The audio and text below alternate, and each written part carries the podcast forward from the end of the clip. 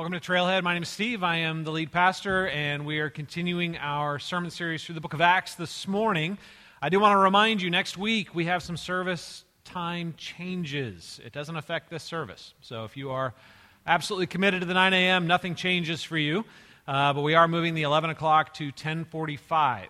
Okay, so if you do happen to come to the second service, um, make that adjustment. Okay. The reason we're doing this is is we're really trying to get a better distribution of people over the two services. We we are nine o'clock heavy, eleven o'clock light, which it really isn't that big of a deal, except for the fact that it really impacts Trailhead kids. Um, we have we have a ton of kids at the at the 9 a.m. We would love to see a greater distribution across the two services, and so we uh, are hoping that by making a, just a minor tweak in the scheduling, uh, we'll make it more convenient for families to um, to have more options. All right, so that's next week, starting uh, at 10:45 in the second service. All right, grab your Bibles. We're going over to Acts chapter 16. Acts chapter 16. Happy Memorial Day. Uh, for those of you who graduated or had kids that graduated this weekend, congratulations. Lauren and I are with you. We, we graduated out our youngest yesterday. That's a milestone. Um, not quite empty nesters. He's going to live at home while he goes to college, and we're, we're fine with that. But um, happy, uh, happy graduation day to those of you who, who either graduated or had friends, family members graduate. All right, Acts chapter 16. Uh, we're going over to page 925 in our Bibles. While you're flipping over there, Acts. Acts is a book of movement and mission, right? I mean, that's really what it's about. It's about the explosion of the resurrection taking place and the, and the message, the good news, the gospel spreading out on a shockwave across uh, the, the, the Middle East, really, as, as it moves from Jerusalem to Judea and Samaria and out to uh, the ends of their known earth over the course of the book. So it's about this message spreading, but it's also a book about the kingdom of God breaking into the kingdom of man. Um, because with the resurrection, we have the inauguration of a new kingdom, a kingdom of the resurrection, a kingdom of, of, of, of God breaking back into this rebellious kingdom of man. And, and this kingdom, the kingdom of God, has been called an inverse kingdom, which I find a, a just kind of a, a powerful phrase because its values are opposite from the kingdom of man. And we see this happening over and over, right? We value how someone looks, God values who someone is. We value uh, personal wealth and comfort, God values love and joy. Our kingdom is, is driven by greed. And it really is just an insatiable need for more. We just need more. We need more comfort. We need more vacation. We need uh, uh, more house. We need more car. We need more. We just need more, right? The, the kingdom of God is driven by grace, right? Which is, which is about the radical gift of love and humility. It's not about growing more, it's about giving more, right? And nowhere is this conflict between the kingdoms seen more clearly in the book of Acts than in the way people use power. Uh, the kingdom of man uh, really is about winning, right? Kingdom of man is, is I need to win and win now. I need to get all I can get. I need to protect what I have. And as a result, the ends often justify the means. In the kingdom of God, we're called to die to our need to win because Jesus already won. We're, we're called to, to um, resist the desire to fight for our own glory, to build our own kingdoms, to expand our own borders, and instead rest in His power and His glory and, and grow in our yearning for His kingdom. Because the gospel calls us to, uh, to die to our need for comfort, our need to win, our need to get our best life now, and instead rest in the truth He's already won and to fight so that others can hear that message and grow in it as well. All right, so let's dig into this passage because there's a few themes that kind of surprised me as, as uh, I was studying it this week. Acts chapter 16, we're starting in verse 11, and we're going to read through the end of the chapter, so it's a fairly lengthy passage, starting in verse 11. So, setting sail from Troas, we made a direct voyage to Samothrace, and the following day to Neapolis, and from there to Philippi which is a leading city in the district of Macedonia and a Roman colony. We remained in this city some days, and on the Sabbath day we went outside the gate to the riverside, where we supposed there was a place of prayer. And we sat down and spoke to the women who had come together. One who heard us was a woman named Lydia from the city of Thyatira, a seller of purple goods, who was a worshiper of God. The Lord opened her heart to pay attention to what was said by Paul. And after she was baptized, and her household as well, she urged us, saying, If you have judged me to be faithful to the Lord, come to my house and stay. And she prevailed upon us. As we were going to the place of prayer, we were met by a slave girl who had a spirit of divination and brought her owners much gain by fortune telling. She followed Paul and us, crying out, These men are servants of the Most High God who proclaim to you the way of salvation. And this she kept doing for many days. Paul, having become greatly annoyed, turned and said to the Spirit, I command you in the name of Jesus Christ to come out of her. And it came out that very hour. But when her owners saw that their hope of gain was gone, they seized Paul and Silas and dragged them into the marketplace before the rulers. And when they had brought them to the magistrates, they said, These men are Jews, and they are disturbing our city. They advocate customs that are not lawful for us as Romans to accept or practice. The crowd joined in attacking them, and the magistrates tore the garments off them and gave orders to beat them with rods. And when they had inflicted many blows upon them, they threw them into prison, ordering the jailer to keep them safely. Having received this order, he put them into the inner prison and fastened their feet in the stocks. About midnight, Paul and Silas were praying and singing hymns to God, and the prisoners were listening to them. And suddenly there was a great earthquake, so that the foundations of the prison were shaken. And immediately all the doors were opened, and everyone's bonds were unfastened. When the jailer woke and saw that the prison doors were open, he drew his sword and was about to kill himself, supposing that the prisoners had escaped. But Paul cried with a loud voice, Do not harm yourself, for we are all here. And the jailer called for lights and rushed in, and trembling with fear, he fell down before Paul and Silas. Then he brought them out and said, Sirs, what must I do to be saved? And they said, Believe in the Lord Jesus, and you, and, and you will be saved, you and your household. And they spoke the word of the Lord to him and to all who were in his house. And he took them the same hour of the night and washed their wounds, and he was baptized at once, he and his family.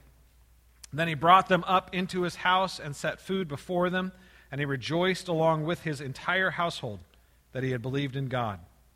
And when it was day, the magistrates sent the police, saying, Let these men go. And the jailer reported the words to Paul The magistrate have sent to let you go. Therefore, come out now and go in peace. But Paul said to them, They have beaten us publicly, uncondemned men who are Roman citizens, and have thrown us into prison. And do they now throw us out secretly? No. Let them come themselves and take us out. The police reported these words to the magistrates, and they were afraid when they heard that they were Roman citizens. So they came and apologized to them. And they took them out and asked them to leave the city. So they went out of the prison and visited Lydia. And when they had seen the brothers, they encouraged them and departed. The word of the Lord. All right. I love this story. I love this story for a lot of reasons. Um, it is the founding of the Church of Philippi, and, um, and the Church of Philippi becomes a, a super influential church, right? There's, there's a letter to the Philippians where, where um, Paul is writing to them much later to encourage them. Um, but, but Paul arrives in Philippi, having seen a vision uh, that he is supposed to arrive and share the gospel, and, and he gets there, and there's no there's no um, synagogue in the city, so there's no natural gathering place for God-fearers, proselytes, and Jews, and, and people that are monotheistic that would, that would most easily receive the gospel. And, and so he assumes, man, they're going to be down by the riverside because that was kind of a normal place for Jews to gather and, and worship, or just God-fearers, people who had heard of the Jewish message, maybe hadn't become proselytes, but, but, but were, were um, had an affinity for the monotheism of Judaism. And so he went down to the riverside and, and he started um, sharing the gospel. It says he sat down, which was the position of a rabbi, um, and, and, that means that they would gather around him. He took an authoritative, authoritative position of teaching, and, and, um, and it was very warmly received. And, and so he was going down there, and, and um, the riverside was kind of like the spot you would go He's thinking strategically, right? So he's getting to a new city. He, he wants to share the gospel. These people have never heard of Jesus. They've never heard of the resurrection. And he gets there and he's like, where can I get the, uh, the best conversations, right? Where's the low hanging fruit, right? Instead of climbing to the top of the tree to get the hardest people, where, where are the people that are going to be most receptive to the message? So he goes to the riverside and he gets a warm uh, greeting there. So they just start going to the riverside and, and sharing the gospel. As they're doing that, a young woman starts following them. Um, it, we don't know how long, but it, it, appears to be for multiple days. It's over a period of time. She is possessed by a demonic spirit, and, um, and she starts following them and, and pronouncing. You know, listen to these people. They are servants of the Most High God. And, uh, and, and this annoys Paul. he doesn't like this very much, right? He can speak for himself. He doesn't need a demonic spirit doing this. And, um, and, and there's a lot of reasons why a demonic spirit would lead someone to do this. And, and, and in the end, Paul just turns around and rebukes the spirit. Uh, the spirit uh, leaves um, this poor girl, and, um, and the owners get really ticked. Uh, they can't make money off of her anymore, and so they drag Paul and Silas into the town council. The town council is like our court system. Um, fairly similar. The magistrates would make legal decisions, and, and they, they bring them in and they make their case, and the magistrate uh, hands them over to the crowds. They, they beat them with canes and they imprison them. And, uh, and Paul and Silas are, are then locked up overnight. And they said, Man, make sure these guys are secure. And so the jailer takes them into the inner prison, which would be kind of like the dungeon. I mean, the center of the, the prison, and actually puts them in shackles. And, and, and in the middle of the night, Paul and Silas are, are singing. They're singing, which seems crazy to us, but if you remember earlier in the book of Acts, when Peter was imprisoned, he was doing the same thing. Right? There was a, there was a, a commitment to, even in the face of suffering, uh, to, to not, not denying the suffering, but, but pushing into the joy. Right? Entering the suffering, but doing it with a vision.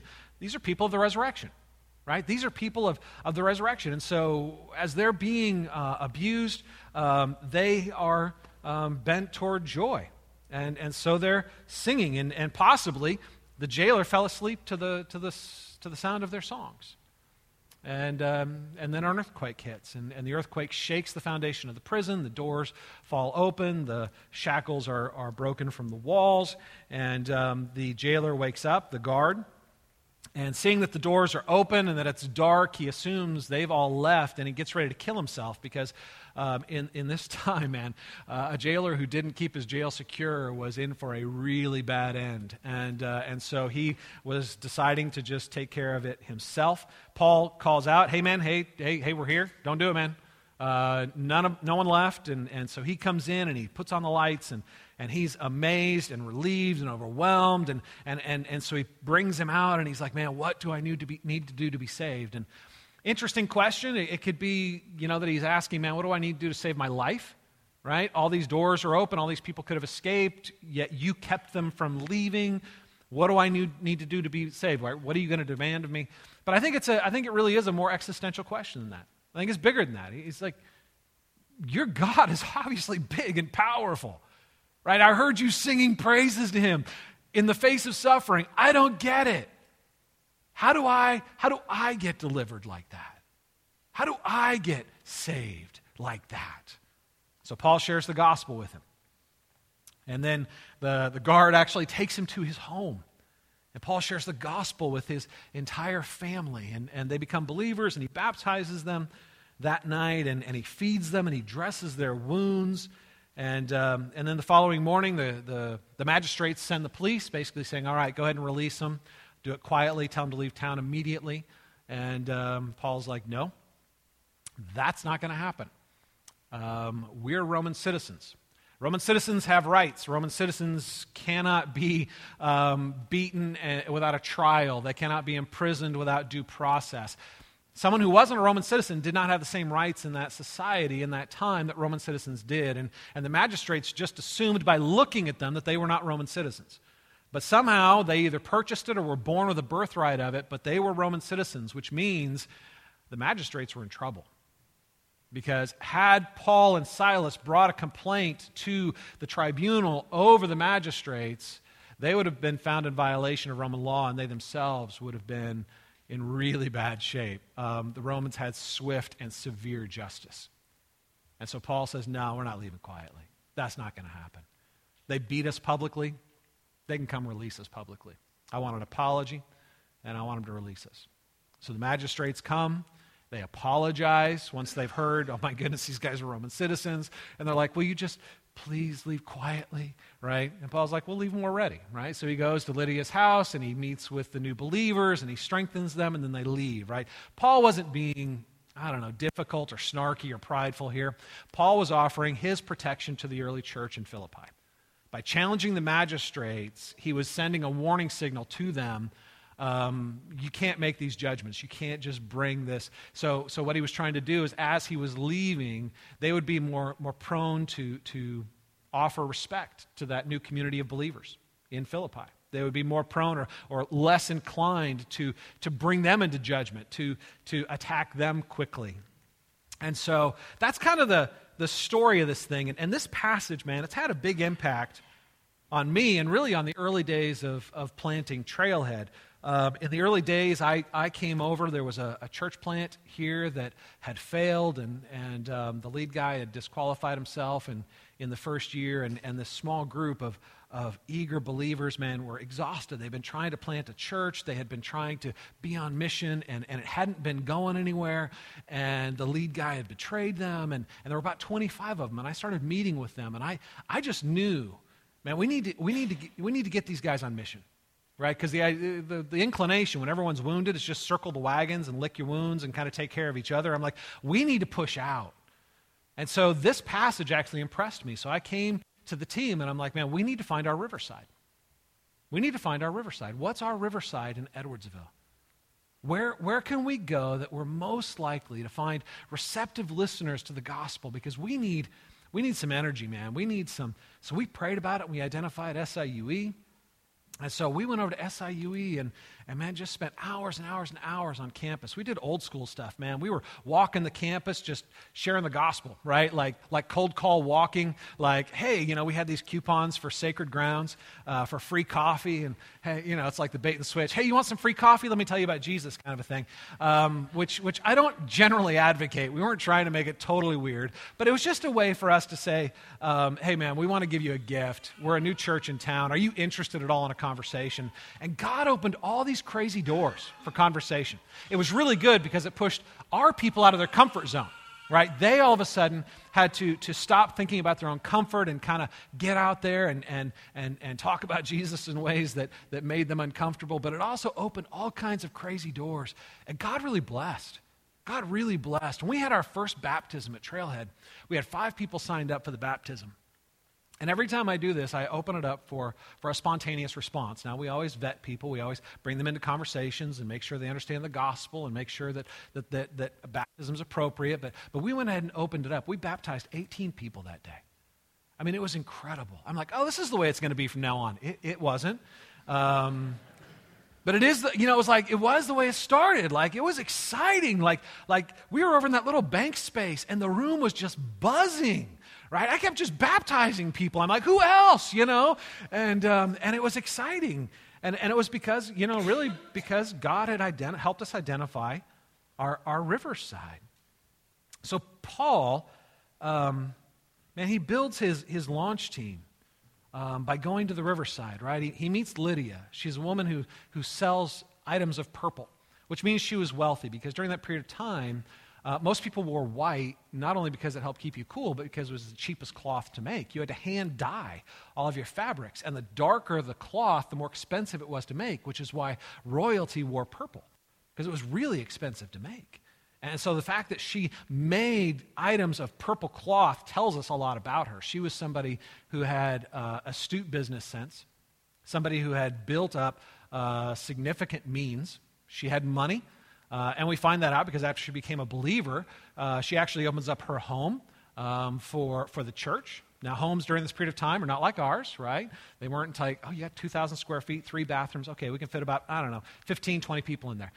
They were compounds, right? They were compounds. And, and generally, they were homes, and, and the home was kind of the marketplace. And, and um, the more elaborate or, or, or uh, bigger the compound, um, the more it could house. And so the fact that she could open up her home for the entire church, uh, the, this new community in Philippi, tells us that she was a woman of means and, and, and probably a leader in the community, right? So, so he, he, he, he has Lydia, uh, who is this brand new believer, right? And, and, and then. Um, He's got this girl who was rescued out of demon possession and a life of human trafficking. And then he's got this Roman guard, a man who is pretty much universally despised because guards weren't valued for their uh, interrelational skills. They were valued for their brutality. Guards were valued because they kept bad people in contained spaces, right? These guys were, were not kind people. They, they tended to be uh, people that, that had been trained in, in certain levels of brutality, right? So he's got this guard, and there were probably some other believers, but those are the most notable. This is Paul's launch team for the church, right? And it's an all star launch team. And I'm not kidding. It is an all star launch team. You know why? Because these were people who were desperately in need of love. These were people that, that responded joyfully to the message of grace. These were people who drank deeply of grace and were eager to share it with others. God used these folks to start the church in Philippi. Persecution returns later um, the persecution of Paul and Silas is, is really a foreshadowing. The persecution does return later to the church in Philippi. We find out that they turn uh, into a church of poverty, which means that more than likely Lydia faced certain economic um, persecution and others in the church, and they found limited uh, opportunities as the community rose up against them. And, um, and as a result, they, they do fall into poverty. Uh, but they never stop supporting Paul. They never stopped sacrificing financially to fund Paul's um, gospel mission. In fact, many years later, when Paul was writing to the Corinthians in 2 Corinthians 8 9, he uses the Philippians as an example of generosity. He says, Their abundant joy and extreme poverty have overflowed into a wealth of generosity. Listen to that again. Their abundant joy and their extreme poverty have overflowed into a wealth of generosity. I mean, what kind of math is that? Right? Joy and poverty equals generosity, right? That's grace math, right? Uh, this passage um, really gripped my heart. And, and out of this passage, I ended up preaching a sermon series called Get Greedy. And it was about three and a half years ago.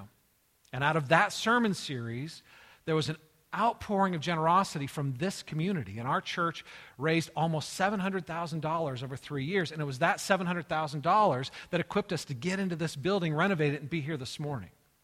So when I say I'm thankful for this passage, when I say I'm thankful for these people, I mean it, right? They had a direct impact on our community. 2,000 years later, their faithfulness is spurring our faithfulness. Their faith is increasing our faith. So when I read this, um, I really feel great affection for these folks. And I believe we owe them a lot. Now, there's many things that we could really focus on in this story. Um, but my attention was really gripped this week by something that I believe is very relevant to us culturally today. And, and it's actually the guys who were causing Paul so much trouble. All right, they were the dudes that were acting like pimps, right? They, they had this, this gal who, who was demon possessed, and, and they were selling her, right, for the purpose that, that she would make predictions because of her um, demonic possession um, for, for others. And, uh, you know, the, the, literally in the text, instead of saying spirit of divination, it says, it says she was possessed by a python spirit. I don't know what that means. I don't know what that is, but it's bad, right? And, and it clearly wasn't pleasant for her, and it gave her these unique skills that, that made her uh, attractive to these guys because during this period of time, um, divination was hugely profitable. So they would sell her to, to businessmen, to political leaders, people who wanted to have advice about what decisions to make, what direction to go, and, and they would pay a lot of money if somebody actually had a, um, a, a genuine I would call it a gift, but it's really a curse of, of this case. And so um, Here's the thing, you guys. These guys, there's no indication that these guys paid any attention to Paul and Silas in the beginning. Paul and Silas were going down to the riverside, sharing the gospel, meeting with God-fearers, and these guys couldn't care less, right? What, what did it matter to them, right? They were just about making money. They couldn't care less until the work of the gospel cost them money, right? Take a look at verse 19 again, because I want you to see this clearly. In verse 19, it says, uh, if I can get in the right chapter. But when her owners saw that their hope of gain was gone, they seized Paul and Silas and dragged them into the marketplace before the rulers. All right, so it's very, very clear what their motivation was. When they saw that their hope of gain was gone, they grabbed Paul and Silas and dragged them into the, uh, before the magistrates. That makes sense to us, right? It cost them money, it made them mad. And I think it would have made sense to anybody who had been paying attention during that period of time as well, right? They, are, they were profiting off of the suffering of this woman, and when she was delivered, she couldn't make them money anymore right? So when Paul delivered this girl from her demonic prison, he also delivered her from their exploitation. And they were ticked. But I want you to notice that the charges they bring, when, when they bring Paul and Silas before the council, have nothing to do with money. There's really a demonic logic in their approach, in their complaint, that I, th- I think is just as active today as it was back then. Take a look at verses 20 through 22. And when they had brought them to the magistrates, they said, These men are Jews, and they are disturbing our city, and they advocate customs that are not lawful for us as Romans to accept or practice. Verse 22 is the result. The crowd joined in attacking them, and the magistrates tore the garments off of them and gave orders to beat them with rods. All right. There are three complaints that these guys bring against Paul and Silas. Their first complaint in verse 20 these men are Jews. Now, why would they start here? Because that's not their complaint. They didn't have any problem with them being Jews before, when it didn't cost them any money. Why do they start here? What does this have to do with anything? I'll tell you why. It's because they're playing to the implicit bias of their culture. In that Gentile culture, these guys, the, the ones that are exploiting the young girl, enjoy the privilege of being trusted. In that culture, they swim in the same cultural stream, they speak the same cultural language, they have the same cultural face, and as a result, people in that culture implicitly trust them because we trust people who look like us. We trust people who sound like us. They trust people who reflect us back to us. They are insiders, and as insiders, they enjoy a, a high level of privilege within that culture. So people will give them the benefit of the doubt people will automatically identify with their grievances. Um, every culture deals with this. This is, this is, I believe, been true of all human cultures. Studies have shown that we have a tendency uh, to trust people who look like us. Studies have shown that, that people have difficulty um, seeing fine facial distinctions in people from different races. Like we can see people who look like us and we can easily tell them apart from one another. Have you ever heard anybody say, well, they all look the same to me? Which, of course, is a very insulting thing to say. But there's actually science behind that. It's because we get used to seeing ourselves and we can pick up fine distinctions in people who look like us, but, but people who don't, people who are racially different, we become detail blind. And as a result, we tend to see them all in, in ways that are more stereotypical than actual. And as a result, implicit bias becomes part of human culture. We have a bias toward those who are racially like us, and we tend to have a bias against people who are racially not like us. We tend to trust people who reflect us back to us. So in this culture, Jewish people were the outsiders. In this culture, uh, they start here uh, with a very clear purpose. They want to stir up racial mistrust and prejudice. That's what they want to do. It's not an exaggeration to say that the Jewish people were a despised people in the broader Gentile world during this period of time, right? They lived in Israel, but they did commerce and business with the broader non Jewish world, and, and they were, by and large, a, a despised people. I mean, think about it. They dressed weird, right? They had this weird religious law that caused them to dress differently than anybody else. They ate weird, right? They, they didn't eat the same foods everybody else ate. They had weird rhythms of work and rest that, that they were really, really sticklers on, right? That, that nobody in the Gentile world paid attention to. These guys were really, really shrewd in business. They would, do, they, would, they would move into the Gentile world to conduct business, but the purpose was to gain wealth and bring it back into the Jewish world. And so they became, in some ways, mistrusted. Uh, it wasn't that they were necessarily being unfair or, or, or, or deceptive, but, but they were very introcentric. So they focused on themselves and, and they were a bit standoffish.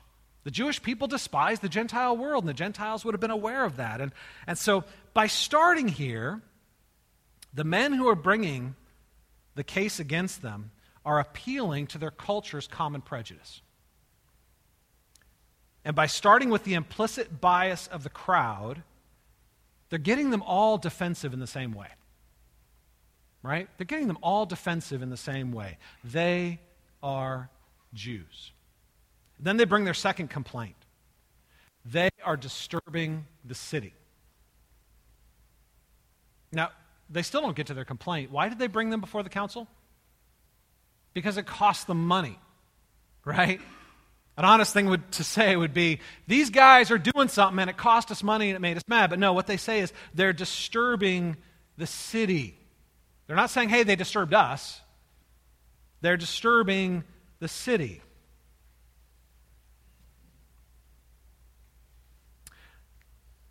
They start by appealing to implicit bias, and then they move to an appeal to fear and the need for security. They take their offense and they broaden it to a general experience. Now, this is an interesting thing, you guys. Think about this. To stir up fear, you don't have to actually point to something that actually happened. All you have to do is point to what could happen. If you want to stir up fear, you don't have to, oh, this is what happened. All you have to do is say, well, this could happen. They're Jews, after all, right? Outsiders.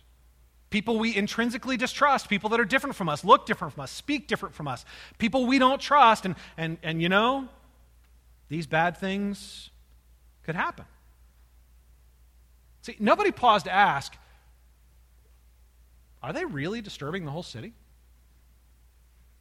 Nobody paused to ask, how are they disturbing the whole city? No one stopped to ask, are they really disturbing the whole city? You know why they didn't? Because of the implicit bias.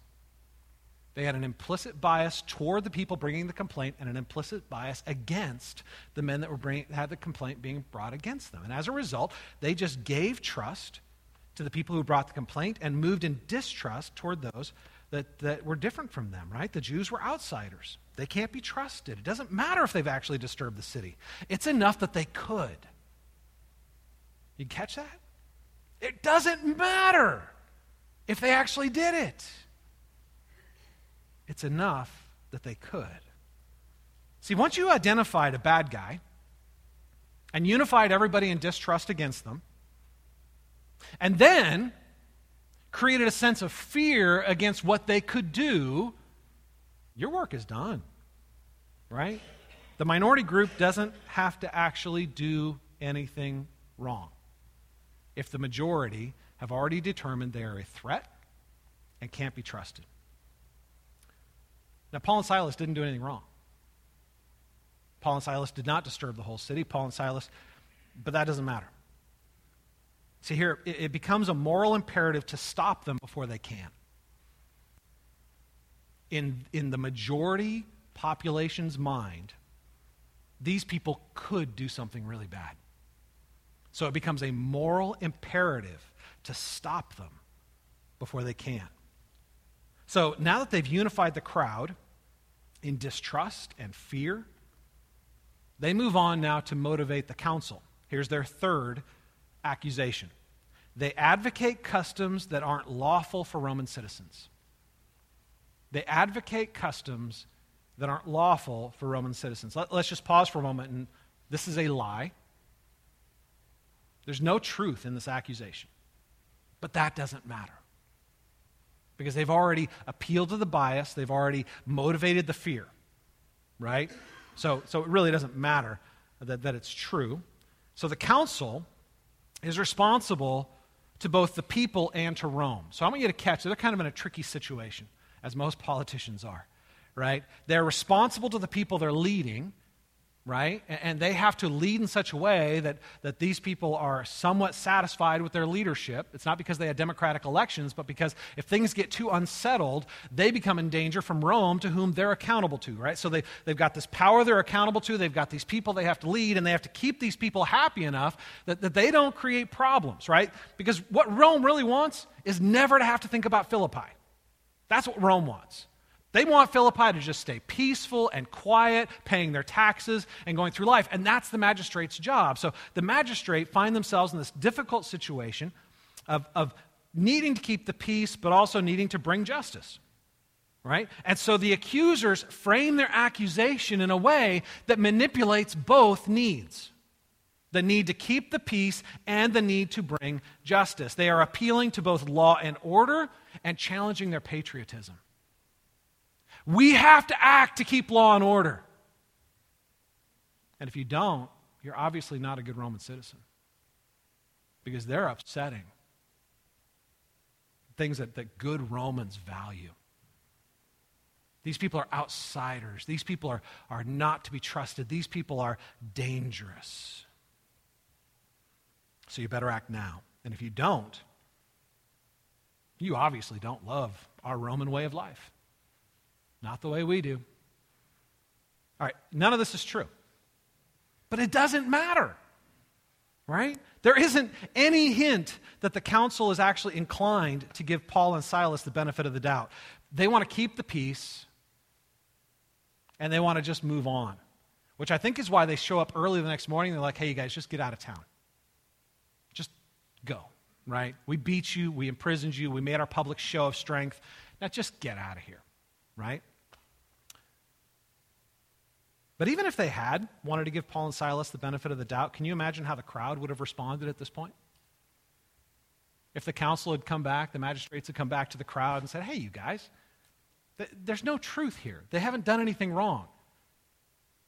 Right? Can you imagine? The crowd would not have been like, oh, you're so right.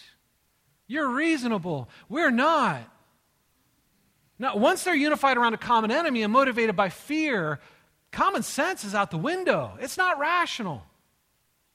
They want justice, and by justice, they just want something done the way they want it done. It has nothing to do with what's actually just, right? If they had come back to the crowd and been like, hey guys, we need to think this through, they would have come back and said, hey, do you want these guys attacking your children? Do you want them taking your jobs? Do you want them bringing in their crime and their violence and their hatred for our way of life? The accusers were masterful. And the magistrate responded. So, what'd they do? The crowd, man, stirred up into a frenzy, attacked him. And the magistrates, like, ripped their shirts off. Let's cane them, right? Which is a public form of, of discipline during this period of time. And so they took the rods and, and they caned them and, and, and stuck them in prison. In all this chaos, you know what was never done? No one, no one ever asked Paul and Silas what they had done, who they were, why they were there. You know how I know? Because had they paused and asked, they would have found out they were Roman citizens. They never did. So these guys felt justified. The crowd felt justified as they beat them. They felt like they were finally up for law and order, protecting their way of life and enacting justice. The problem is they weren't. And it wasn't until the dust had settled and the new dawn had come that the truth emerged that Paul and Silas weren't lawbreakers. They were. And in their zeal to stand up for law and order, they broke the law and endangered, in the name of security, endangered their own safety. So, what do we do with this? I think there are a few things uh, that we can learn from this, especially as we compare how the two groups, Paul and Silas and the men bringing the accusation, how they exercise and look at power. Because we can see the values of the two kingdoms working their way out in the behavior and the motivations of the two groups, right? The kingdom of man is all about the inward pull of me. It's about my prosperity, my security, my interests. My interests are at the center of the kingdom of man, and that means winning is the ultimate value, keeping what I have and getting more, protecting who I am, and, and, and um, eliminating all threats. With the kingdom of God, the central pull is not toward me, but it's an outward push of love.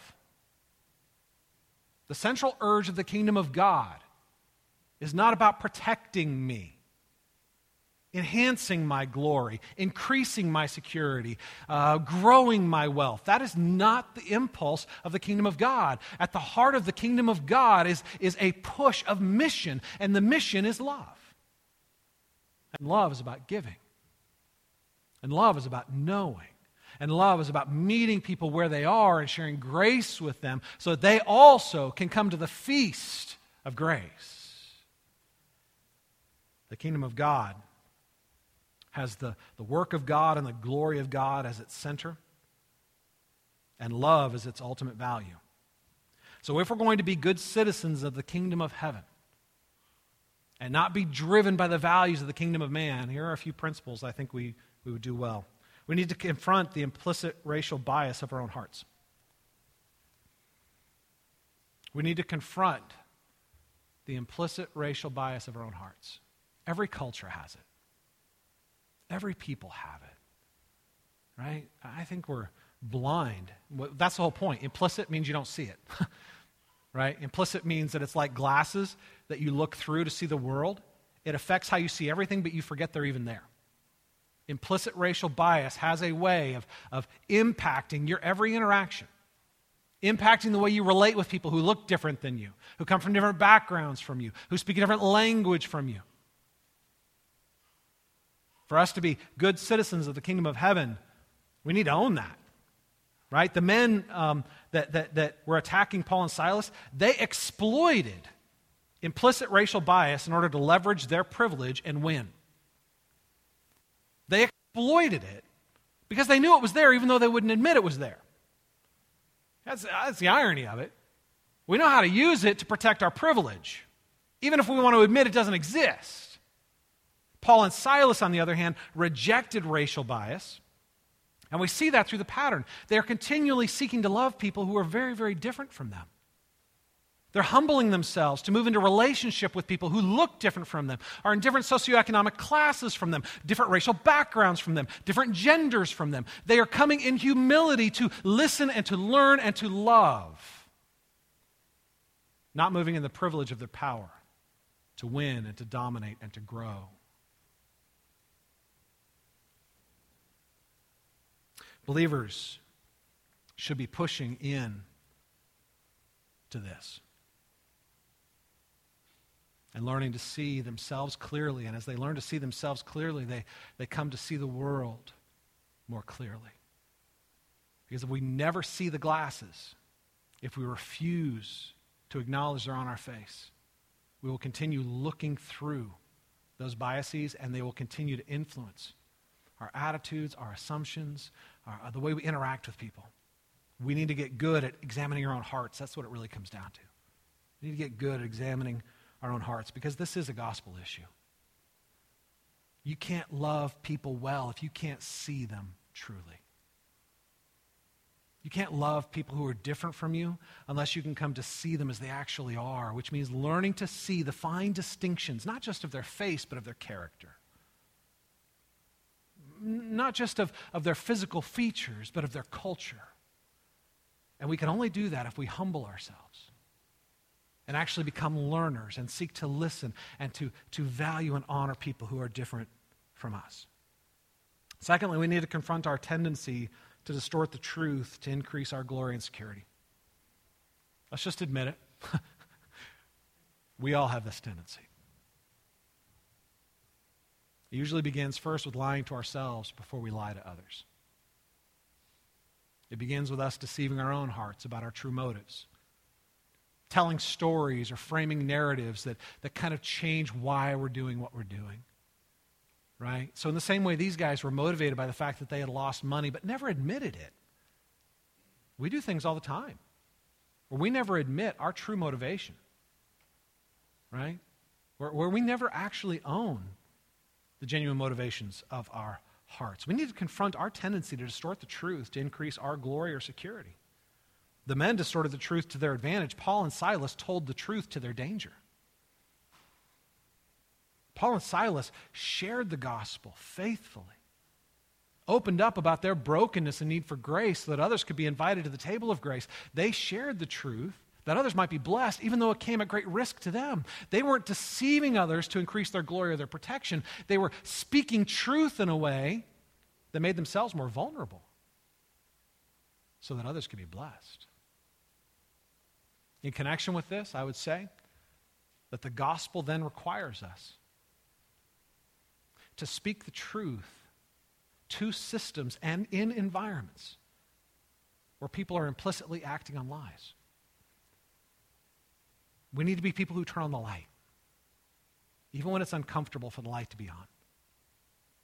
We need to be people who are willing to, to speak the truth, even, even when it's just our good old Uncle Joe, who, who you know, good natured, but, you know, a little rough around the edges. We have these ways of explaining these things. We need to be people that are willing to speak the truth in love. That's the key, right? People that are willing to, to tell the truth even if it in, endangers us for the good of others. That we might become agents of, of grace. And thirdly, we need to confront our reactionary motivation of fear. We need to confront our reactionary motivation of fear. None of us be afraid. And fear causes us to either pull back or rush forward. Depends on your wiring. But fear is either going to call you, cause you to pull back and self protect or to push forward and attack.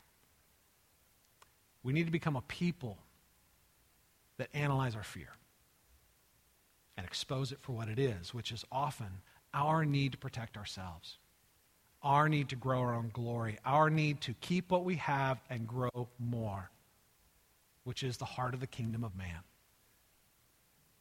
The men who brought the accusation against Paul and Silas stirred up fear in the name of justice and security. Paul and Silas, man, they sang in the prison. They sang in the prison. They weren't obsessed with their own security. They weren't obsessed with the boundaries of their own glory. They were obsessed with a risen Christ and the message of the resurrection.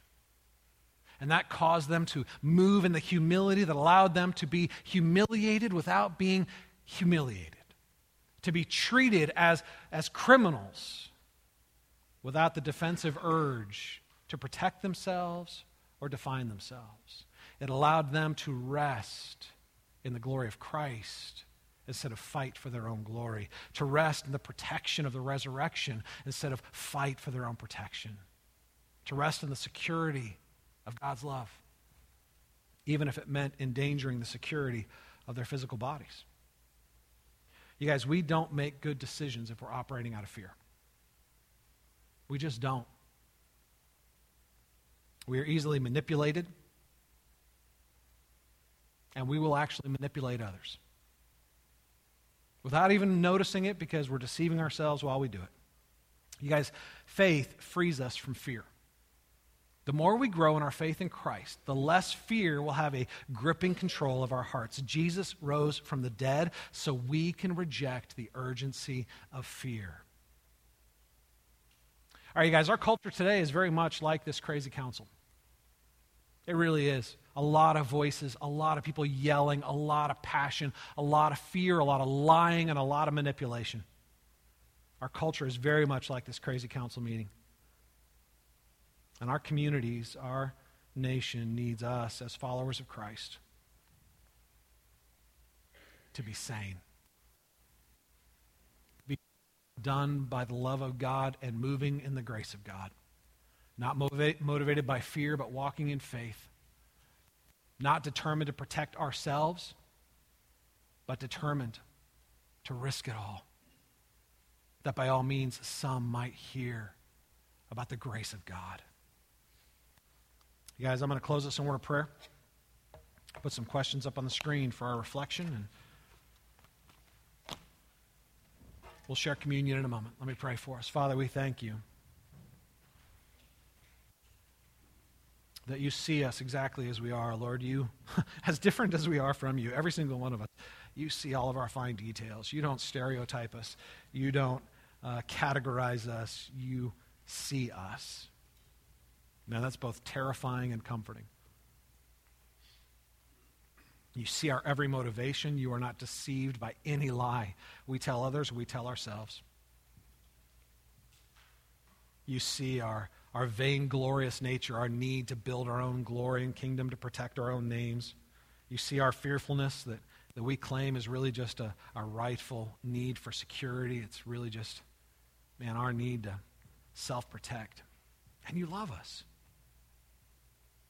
You love us, and you invite us into that love that we might be freed into the boldness of faith. Father, I pray that we might be a people bold in faith. That we might be a people that, like the Philippians, continue to move forward in the boldness of faith in the face of a crazy culture not shaped by the currents of self interest, self protection, self glory, but are moved in love to share grace. You guys take a few minutes and pray. We'll share communion in a moment.